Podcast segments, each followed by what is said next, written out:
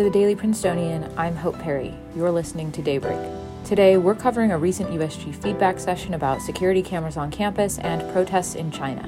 It's Monday, November 28th. Last week, the undergraduate student government also known as USG, facilitated a feedback session with Ken Strother Jr., the Assistant Vice President for Public Safety, otherwise known as PSAFE, his assistant, Eileen Laird, and PSAFE Director of Operations, Kanamo Loman. During the session, some community members expressed their opposition to the installation of more security cameras on campus. Seth Kahn, class of 25, said that, quote, there is kind of a lack of trust in that the administration would not violate students' privacy, end quote, citing honor code investigations as an example of student distrust. Kahn added that an increase of surveillance on campus would, quote, disproportionately harm minorities and people of color. An expansion of security cameras on campus is one of many campus safety reforms proposed by university administrators following the death of Misrach Ewunetie, class of 2024, in October. Other proposals include modified building access and plans to increase lighting around campus. To learn more about this, you can read Annie Rupertus's coverage linked in the show notes below.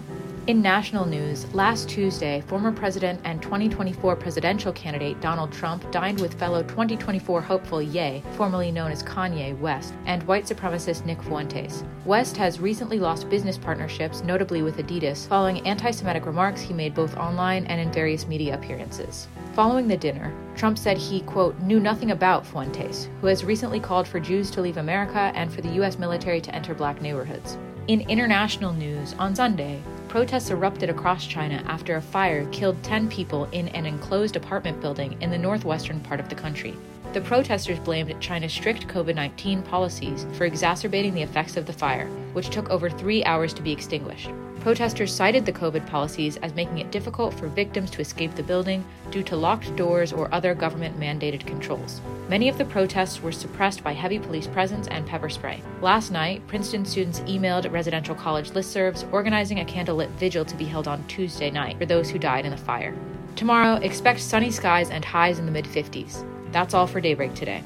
Today's episode was written by Izzy Jacobson, Annie Rupertus, and me, sound engineered by Philip Wong, and produced under the 146th Managing Board of the Prince.